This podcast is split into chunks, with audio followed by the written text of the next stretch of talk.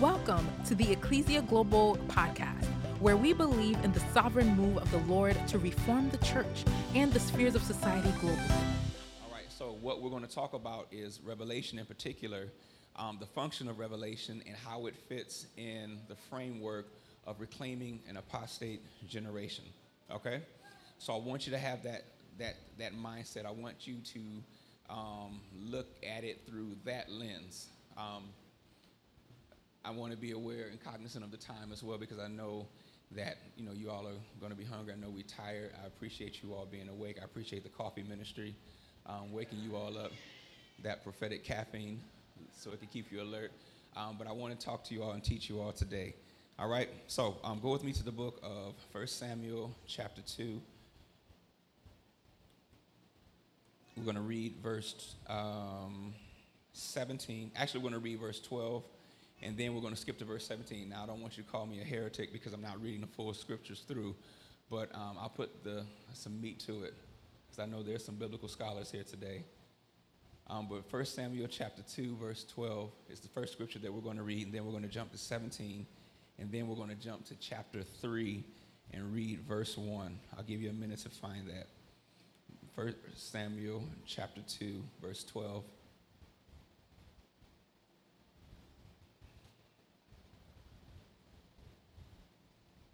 When you have it, just simply say, I got it. All right, we're going to read out of the New King James.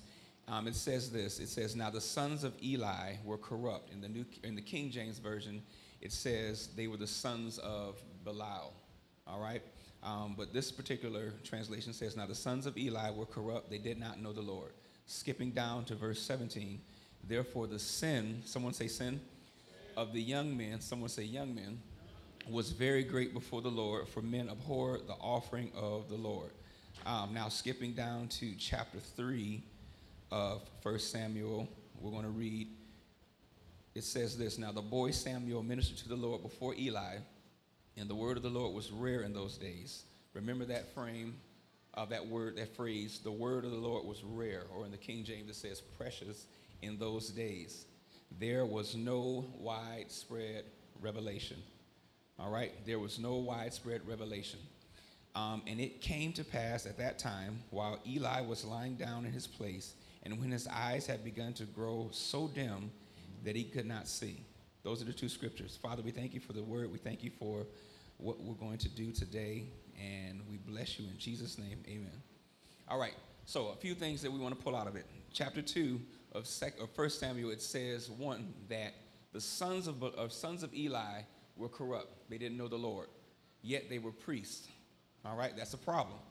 And then it also says that down further down it said these young men, it calls them young men for a particular reason, but the key that I want you to understand is that these were young men who were priests, who were prophets, who were judges, who were executioners of God's law and his principles. They were in a position of leadership and they didn't know the Lord. All right? Now, the framework that I want to talk to you all about today, again, is reclaiming an apostate generation. So here's the thing. Um, we are a generation, and you can agree with me, and uh, Minister Serling kind of hit it. We are a generation or age that is spiritual. Can we agree with that? Where we know what spirituality means. However, we have different interpretations of that spirituality. We have multiple streams of that spirituality, and we have a means of communicating in the spirit realm in the supernatural world. Supernatural is simply is the spirit realm. So there are different realms and dynamics and dimensions in the spirit realm. There's good and there's evil. And then you can break it down in those two cate- break it down those categories of whatever, you know, streams or whatever, so on and so forth. But however, we are a generation that we know what it means to tap in. The question that comes into mind is, is that what frequency are we tapping into? All right? Is that making sense thus far? So, we are a spiritual generation. We know of God, but we deny the power.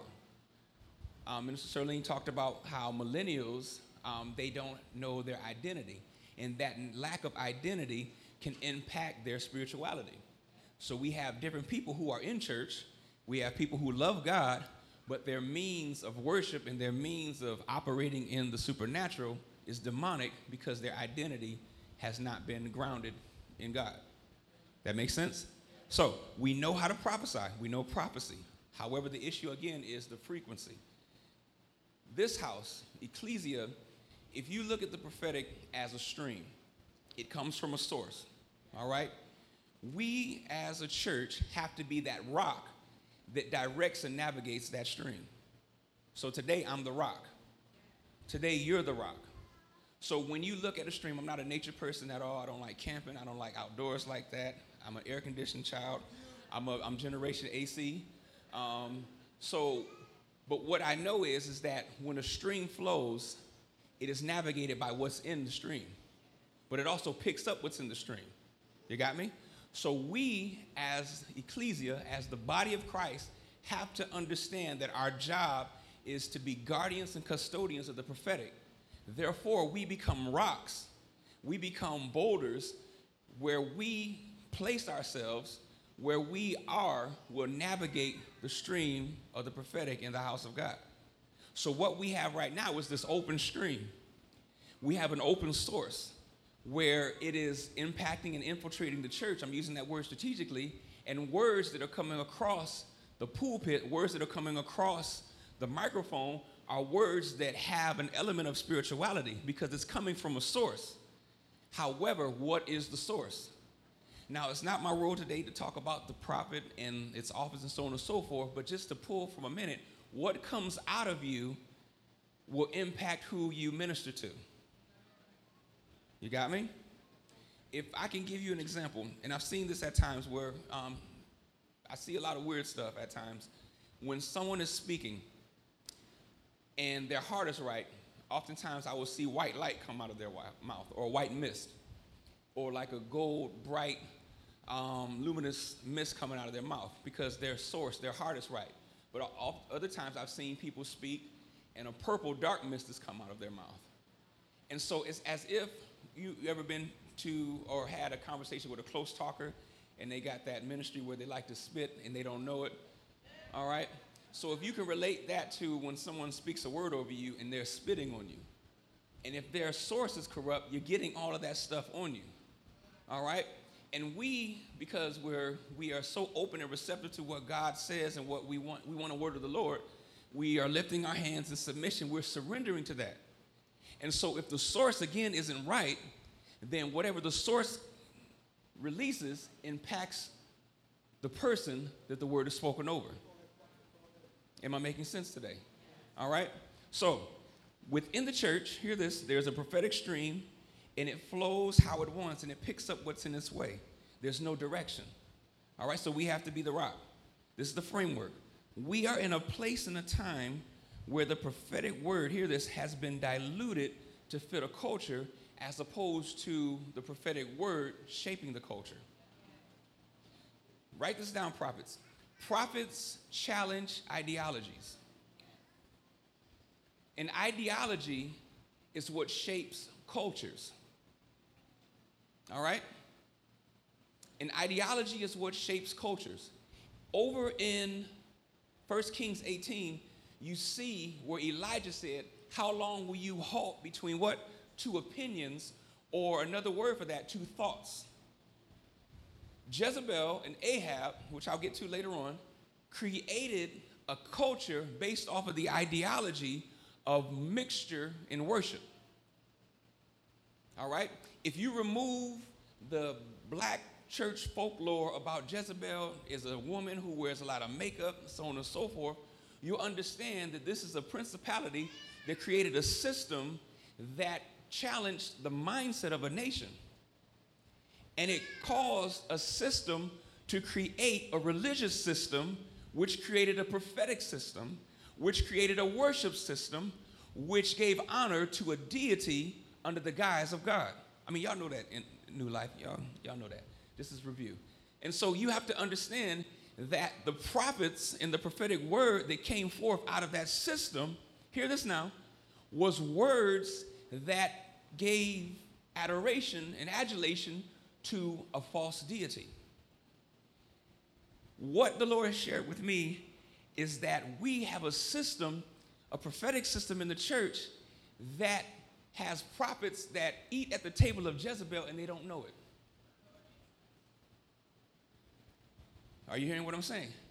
We have words of the Lord, words of knowledge, the gift of prophecy, words of wisdom that people are getting so called revelation from, so called blessed from, and getting, hear this now, breakthrough from. But the system is Jezebelic.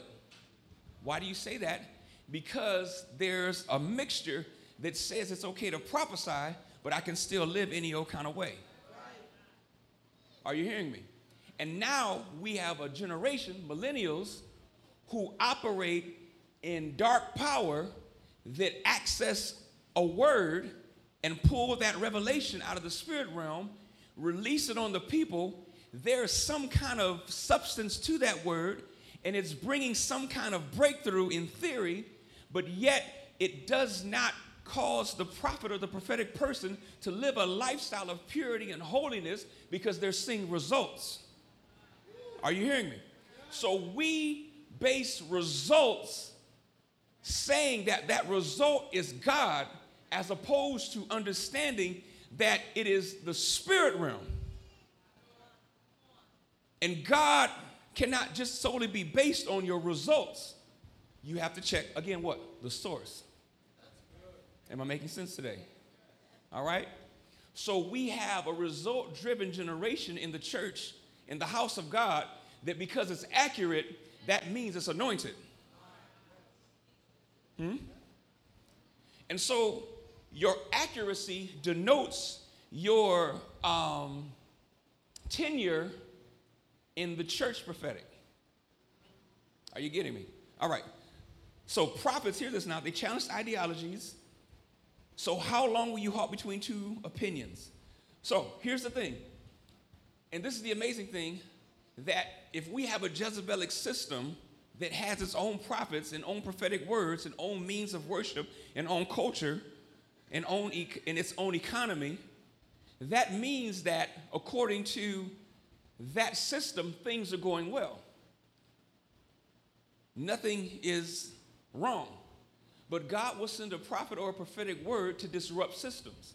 You may want to write that down, prophets. So if you feel the unction and the ism in your stomach, in your belly, and things that you see are bothering you, it is a good indication that God is raising you up to speak against a mountain. Okay? So we are seeing now the emergence of Elijah types. That God is raising up with a word that is challenging the ideology of the prophetic system that has been in place. Hear me now that is challenging or causing the people to halt between two opinions. That word halt in that scripture, it means to dance or to limp. That means no stability. So we have a prophetic system that is causing people to be handicapped. Hmm? This is my this is my, my genre. This, I know this stuff, so that's why it's easy to say. So we have a people, I can't dance, so I'm not gonna try. We have a people who two-step between an ideology of living holy and living whorish. But there's no accountability saying that one is wrong and one is right because no one has declared how long will you halt between an ideology that will say it's okay to live a certain way or live any way that you want to live, and then you can give a word of the Lord. Hmm? So, hear this now, write this down. Revelation is a precious commodity. If you are a prophetic house, revelation is a precious commodity. Revelation is one of the most precious economies in your walk. Where there is revelation, people prosper, but where there is no revelation, they perish. All right? Now, within in John 1 1, because I want to be obedient to the title that I've been given, it says in the beginning was the word the word was with god and the word was god. That word is capital w o r d logos. Someone say logos. Logos is the expressed intelligence or mind of god. Logos if i can make it simple how many of you all are business owners or entrepreneurs? Let me see your hands. All right? Um, in you was that thought, right? That's your logos. Your logos becomes rhema when it manifests and comes to fruition. Are you hearing me? So your business is your intelligence, and when it is expressed, that word becomes flesh, or that word becomes life, or that word comes to pass. So when God said in Genesis, let there be light, his thought was expressed and it was released and it began to shape. As a prophet or prophetic person, the thoughts and minds of God or whatever's in your heart, when you speak it, it releases and it begins to shape. So, what you speak literally is what you create. You hearing me? So, when I speak something, I am speaking the expressed intelligence of what is in me, and it is coming to life, and I'm shaping my reality. If, if, if, if you can understand that, that's, that's what God, that's John 1 1. So, revelation, write this down. Revelation is accelerated knowledge. All right? Revelation is accelerated knowledge. In that scripture in, in 1 Samuel chapter 3, verse 1, where it says there was no widespread revelation, that word revelation, it means divine communication. All right? Prophecy. But if we can just make it into, modernize it, revelation is accelerated, supernaturally accelerated knowledge or disclosure of truth. All right? So we can give the analogy what would have taken 10 months, a prophetic word can make it happen in 10 days. And so it accelerates the knowledge of 10 months and brings it into 10 days so that it can manifest. Are you hearing me? So revelation is a precious commodity because it accelerates information and brings it to disclosure quickly, more quicker than what it would have originally had. All right? Some of us, it's it's it's it's was words that you may have received 10 years ago, or you received 10 days ago, whatever what have you, the time frame is, when that word came, it unlocked things in you and caused you to be accelerated. Am I making sense? I know in this house that is, that is the case. So the next point of revelation, revelation, hear this, is eternity released from heaven. Revelation is eternity released from heaven. The Lord's Prayer. As it is in heaven, let it be in earth. Now, if we can, if you can forgive me for a moment and, and bear with me as I not put scripture to this, we understand that God operates out of time. God operates in eternity. There is no beginning and there is no end. All right? We operate in what? Time. So when a prophetic word or a revelation comes, it is eternity. And I like to say it's eternity weaponized, where that eternity comes down and it disrupts your natural and it displaces whatever has been your natural circumstances and it aligns you with what God has already said in eternity. Y'all got that? So, revelation comes and it busts up all the goons and the spiritual strategies and demonic blueprints that have disrupted your life. It disrupts the disruption, if you will, and it resets and puts in order what it is that God intended for you. So when I speak a word over your life, or when you speak a word over your own life, that revelation comes and it busts up systems, it busts up strongholds and imaginations it comes against dominions, mights, and powers and thrones, and it causes them to be displaced in order for what God originally intended for you to come to pass. Why does the Bible say to war with your prophecies? Your prophecies are a weapon. Your revelation is a weapon. It destroys and dismantles what Satan had put over your life before you were formed in your mother's womb. Am I making sense? So prophecy is connected to deliverance. So you cannot separate the two. But we have denominations who deny prophets, but they encourage deliverance. But prophecy is a means of deliverance. Hmm? All right. Revelation supersedes the natural. That's another point. It causes, hear this, it causes what is. Your what is is what's now. It causes your what is to submit to what is to become. All right? So your present, if it is not lining up with God's trajectory for your life, revelation comes and it brings your future, your perfect future, to your now and causes your now to submit to what God intended. All right? Building my case for the importance of revelation. So, hear this when the supernatural is removed from revelation, it becomes information. All right? So now, and this is the scenario in 1 Samuel chapter 2.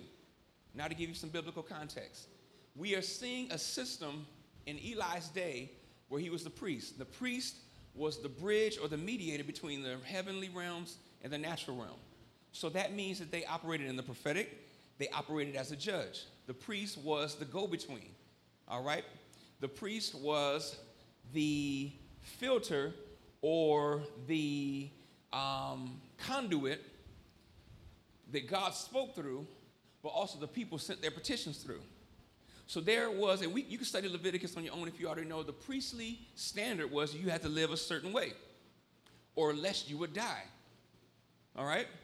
Now, Eli has set up a system where his sons have taken over, and his sons are the priests.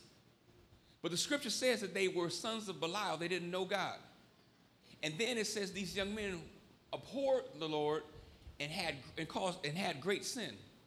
Now that word young, young men in 2 Samuel 2, 17, or excuse me, 20, it, it's, it's the word, it means babe. It means immature. It means a boy. All right? Now this is going back to what Minister Sterling said. What I want you to understand is, is that in this age, because we are living in an Eli system with Jezebelic tendencies where we have set up priests who are immature and they don't have tenure in the spirit. They don't have tenure in ministry. They don't have tenure. They don't have grit or credibility when it comes to representing the sacred office of God. But they're gifted they're talented. They can prophesy. They're young. There was many times that I went to travel and preach that I was thrown in front of a crowd because I was young, but they didn't know that I had an old man spirit about me. But we have created a system that promotes gifted prophetics who have access to revelation, but they are sons of Belial. Are you hearing me? That word Belial, it means wicked. So these are sons. That word son, it says sons of Eli in uh, either 12 or 17. That word son is the characteristics of the father. So we have, hear this, people who are moving in the characteristics or they have the DNA of their source. Now it says that they are sons of Eli, yet they're sons of Belial. So they have the DNA of their father, but they're moving in the ministry of wickedness. So we now have a system that promotes prophetic people who are sons on paper, but their DNA is wicked. And we have these wicked sons delivering and administrating prophetic words on God's people, and it is causing a system of, uh, of chaos and catastrophic, cataclysmic circumstances to be above houses of God. Am I making sense? And so these young men, these boys who were babes and immature, it says that they were young men put in positions of leadership that they haven't been proven. Your revelation has not been tested. Revelation, write this down, is subjective. What I see and what you see are different things, even though we see the same thing. I can say Apostle Tori's shirt is red, where other ones can say it's blood orange. It's my revelation, and it's interpretive upon what it's subjected to what I've interpreted versus what you see. And so we have a system and an age and a culture that interprets revelation according to their lens, according to their hearts, according to what they see. But if we have a people who are wicked if we have a people who don't know God but are in God's positions or uh, positions of authority, that's a problem. Someone say revelation. So these young men were put in positions of leadership that they haven't been proven, so on and so forth. What we have now, and this is an earmark of the generation prior to the millennials, we have pushed gifts and talents at the expense of a lack of character development. When I was raised, my mom and my father, who are my, um, my pastors back in Michigan, they taught us that character, you have to build your character first before your gift. So I could be gifted all day, but I had to learn through sitting down, being rebuked, praying, fasting, being broken, stripped, so on and so forth, in order to release that word. It was so drilled into me that I was trained wherever I go to just be ready, worship at home, worship in your car, because you never know if you're going to go into a dry church who has the cracker crumb ministry where it's just dry bread you don't know if you're going to go into a house where they are in uh, turmoil that you have to deliver a word. So come ready. So whether the worship is high or not, I had to be ready. That's what I was taught. But now we have people who are gifted and they're doing amazing things. They're doing amazing things in the spirit realm, and that is causing people to overlook the, the fact that they need their character developed. Prophets have to wrestle with the spirit, the orphan spirit. Because in our DNA, we're emotional, we're temperamental, we're moody. We always have that rejection complex that we deal with because we see it in Elijah. I'm the only one left. There's no one left. God, just take me, do worse to me than my fathers. I'd rather just die under this juniper tree, so on and so forth. You really don't know that Elijah was dealing with a suicide spirit in that particular scripture, but that's another lesson. And so we wrestle with all of these emotional things and we wrestle with rejection. And so there's a fine line between understanding that sometimes you have to stand alone and sometimes you're dealing with a spirit that is an orphan spirit. All right? So we have gifts, we have talents, we have the prophetic word, but there's no character. All right? Now, my point is this Eli represented old revelation that was turned into a system of knowledge he represented recycled information or recycled revelation. It's bad when you're at a church or you're in a system or you're in a house that dresses up old information and people get excited about it, knowing good and well it's old. Prophetic houses always operate in fresh revelation. Again, when it's not revelation, it becomes information. All right? So Eli represented a system of knowledge. It says in chapter 3, his eyes grew dim. That word grew, it meant to, um, or excuse me, the word dim, it means to become dull or dark. All right?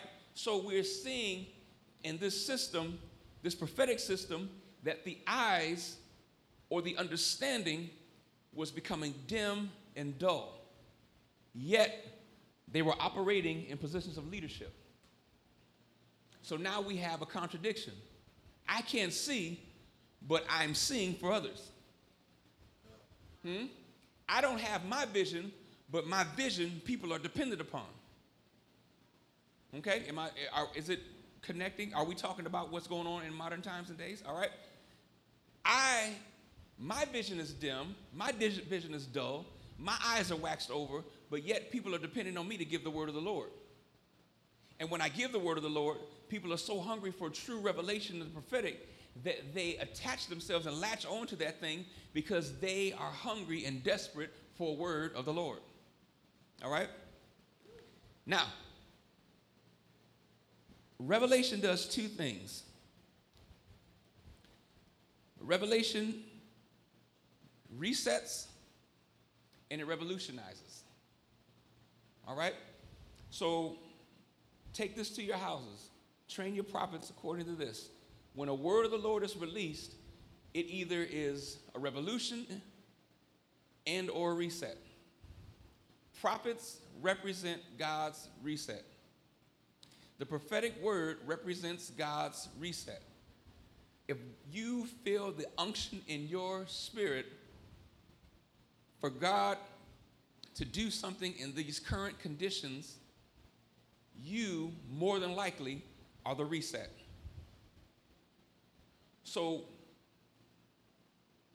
prophets, when a word of the Lord comes in your heart or bubbles up in your spirit, it's for the conditions that you're living in right now.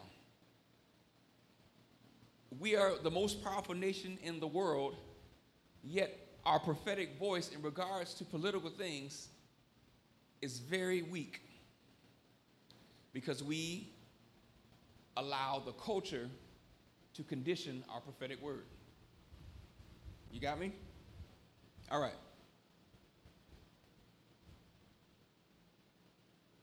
Samuel represented the reset or the prophetic word or the revelation that was for this time. Okay? Samuel represented the reset. We are in a time where God is raising us up to move as Samuel. If you understand, Samuel, he stayed in the temple. He laid before the altar.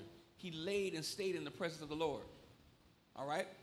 He was being trained to be a priest. He was, contra- he was a contradiction to what the current priesthood and the prophetic were at that time. So, your prophetic word, what you speak, has to spend time in the presence of the Lord. Does that make sense? What you speak has had to have been germinated or, for the sake of the title, incubated in the presence of the Lord. So, what you speak has to have come from God's presence. Now, it's hard for prophetic people because you're hearing all the time. You're hearing when you're carnal, you're hearing when you're in your high place, your low place, but what you hear has been filtered through what you feel. So, what you feel has to align with who you serve. Does that make sense? I hear all the time, I see all the time. But how I see is dependent upon what I feel. Hmm? So you have to wrestle emotions, you have to wrestle um, anger, you have to wrestle attitudes that you may have with the person that you have to give the word to. All of these things you have to die to in order for that revelation to be pure and to do its job of resetting and revolutionizing. The word revolution in the dictionary means to overthrow a government or a social order and establish a new system. When Elijah came upon the scene, the Tishbite, he came and challenged a system to overthrow it. So prophetic words overthrow systems that are in place that cause people to be in error or cause people to not fulfill their assignment. If you can give the analogy or the example of if I am a straight line is what? From point A to point B. So if you can imagine, I'm not going to pull over anybody to do that, but if you can imagine someone walking down a straight line, this is their destiny. The prophetic word comes and it stops them and it resets them. And it does two things it either takes them back to point A and points them in a different direction, or whatever's in a line or in front of their destination or that obstacle, it destroys it. All right? So prophecy points me into the right direction and it resets me and so that I can walk that course appropriately and correctly in order to fulfill my destiny. The Bible says that we prophesy in part. That word part means measurement. So we prophesy in measures. So the word that I may give, or the word someone else or apostle may give, it gives you a measurement or a portion of your destiny to fulfill it. Are you hearing me? All right. Now, Hophni and Phineas, they represented the spirit that came against the current prophetic system. Hophni's name means pugilist. That simply is a fancy word for a fighter. His name meant to fight or to box. Phineas's name meant the mouth of brass. Or in other translations, it says the mouth of a serpent. Hear this now.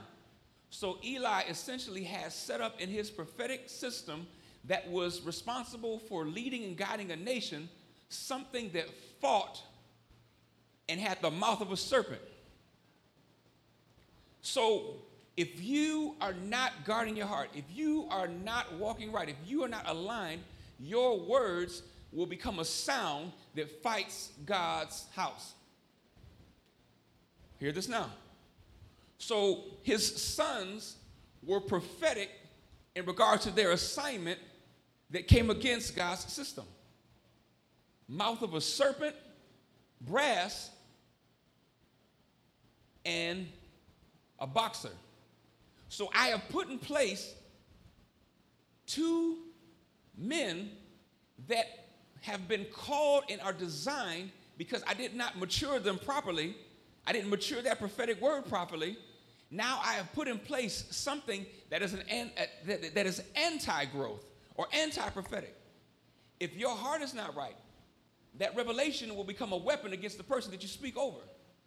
It will become a sound that has no substance. It will become a sound that is anti growth, anti God, anti Christ.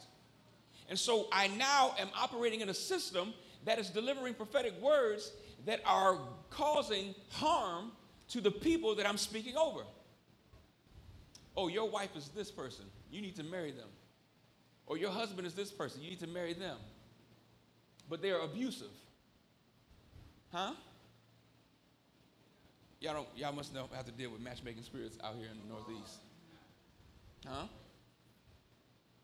That's God said, don't do this because you're called to that. I don't see the ministry that you see. I don't see it. I don't see it yet. Sit, sit some more, son. Sit some more, daughter. Stay here and grow a little bit longer. But when you know it's not of God, but you submit to the authority because they represent God. And so this is the system that we are called to come against as ecclesia, as a body of Christ. All right, almost done. The prophetic sound became an antagonist against the system of God that was put in place. So Samuel was the reset that God put in place to disrupt the current system. What we are, who we are, where we are, why we are here is to disrupt the system that is in place we have a system that is promoting words that are they have have the sound but they aren't the right sound your revelation that god gives you that god causes you to speak over people should liberate should realign should readjust should reset should revolutionize should disrupt, should destroy whatever systems are in place that have caused that person to be hindered. It should do all of those things and above. So if that word that is being released is not bringing freedom or deliverance, then I question the source. You got me? So now going back to our example as far as the Jezebelic system, where we have prophets and prophetic people who are delivering words that are under the guise of God, but God is not in it, what do we do with a generation that feels that what they're saying is of God, but God's not in it? That's the question that I want you to answer. What do you do when you have a people who are moving, who are giving numbers, bank account numbers, and social security numbers, and who are giving accurate words, describing houses, describing conversations, tapping and delving into dreams and, and, and, and, and, and all of these different things, but they are living sexually impure lives. What do you do with that? What do you do with these gifts and these talents who know God backwards and forward because they've been raised in the prophetic and they know how to tap in, they know how to pull God down, they know how to enter the supernatural, but they're dealing with their identity. They're dealing with their sexuality. They don't know if they want to be men. They don't know if they want to be women. They dress like the opposite of what God created them to be. And we have them with mics in their hands. We have them on pulpits and platforms. We have them going to convocations and, and, and, and prophetic continuums and conferences and so on and so forth. What do you do with that knowledge, knowing that God isn't in it, but yet you're in the minority of voices? Are you hearing me? how do you process that the knowledge that they're giving may be more advanced than your knowledge or understanding because they are tapping into something in some place that you dare not go, but yet are seeing results in the church they're prospering. Let's, if we can be honest, they are benefiting from their merchandising of the prophetic. What do you do with that? How do you handle that? How do you process that? How do you get over those things? How do you get over that? Knowing that you know that certain folks ain't living right, ain't doing right, but yet God seemingly is blessing their ministry. Am I talking? Can we be honest? Where I can't watch YouTube or Facebook things anymore because it bothers my spirit when I hear these prophets speak and I know that they're either gay, I know that they're even um, dealing with their sexuality, I know that they need deliverance. But yet they have a platform and I'm in Philly. I'm still in the pasture in the back of the mountain, wrestling bears and lions. Huh? Am I talking to you today? Yes. How do you function knowing that God put a word of the Lord in you. You have a hear ye, hear ye, King James language, and you know that what is in you will bring deliverance to your region, to your nations, but yet the platform is so full of prophetic pollution. What do you do? I tell you what you do. You become the rock. You become the rock that stops the stream and disrupts the stream and causes it to go into another direction your houses have to be houses that produce prophetic intelligence that will disrupt the things that are in your regions, disrupt the entities that are over your house, that will disrupt the entities that are over your cities and states and communities. You have to be the rock. You have to understand that what comes out of you is so rare. That word, it says that the word of the Lord was rare in this passage. That word rare, it meant costly. It meant precious, it meant fat, it meant valuable. So you have to understand that the prophetic word, the revelation that comes out of your mouth, is costly. So, what are you willing to pay for revelation? Hmm? Can we dare say, and I want you to put this into your spirit, man, that when the devil gives you a word, or the devil gives you something, or speaks into you, it's information. He's gathered it from different places. He's gathered it and collected it from your thoughts, from your conversations, or the thoughts that he's implanted in you and then you responded to. He's gathered it based off of the generational curses that are in your life. It's easy to drum up a word and say, Man of God, the Lord is on you. You have a calling on your life. He sits like a pastor. That's not by the Spirit, that's just by learning and watching people. Hmm? There's a prophetic gift on you she looks prophetic because she's watching me with prophetic eyes. That's something that you just learn in the business. But we have people that are so immature and so lacking and so desperate that we have these parlor tricks and we're passing them off as the prophetic. I don't live here, I can go home.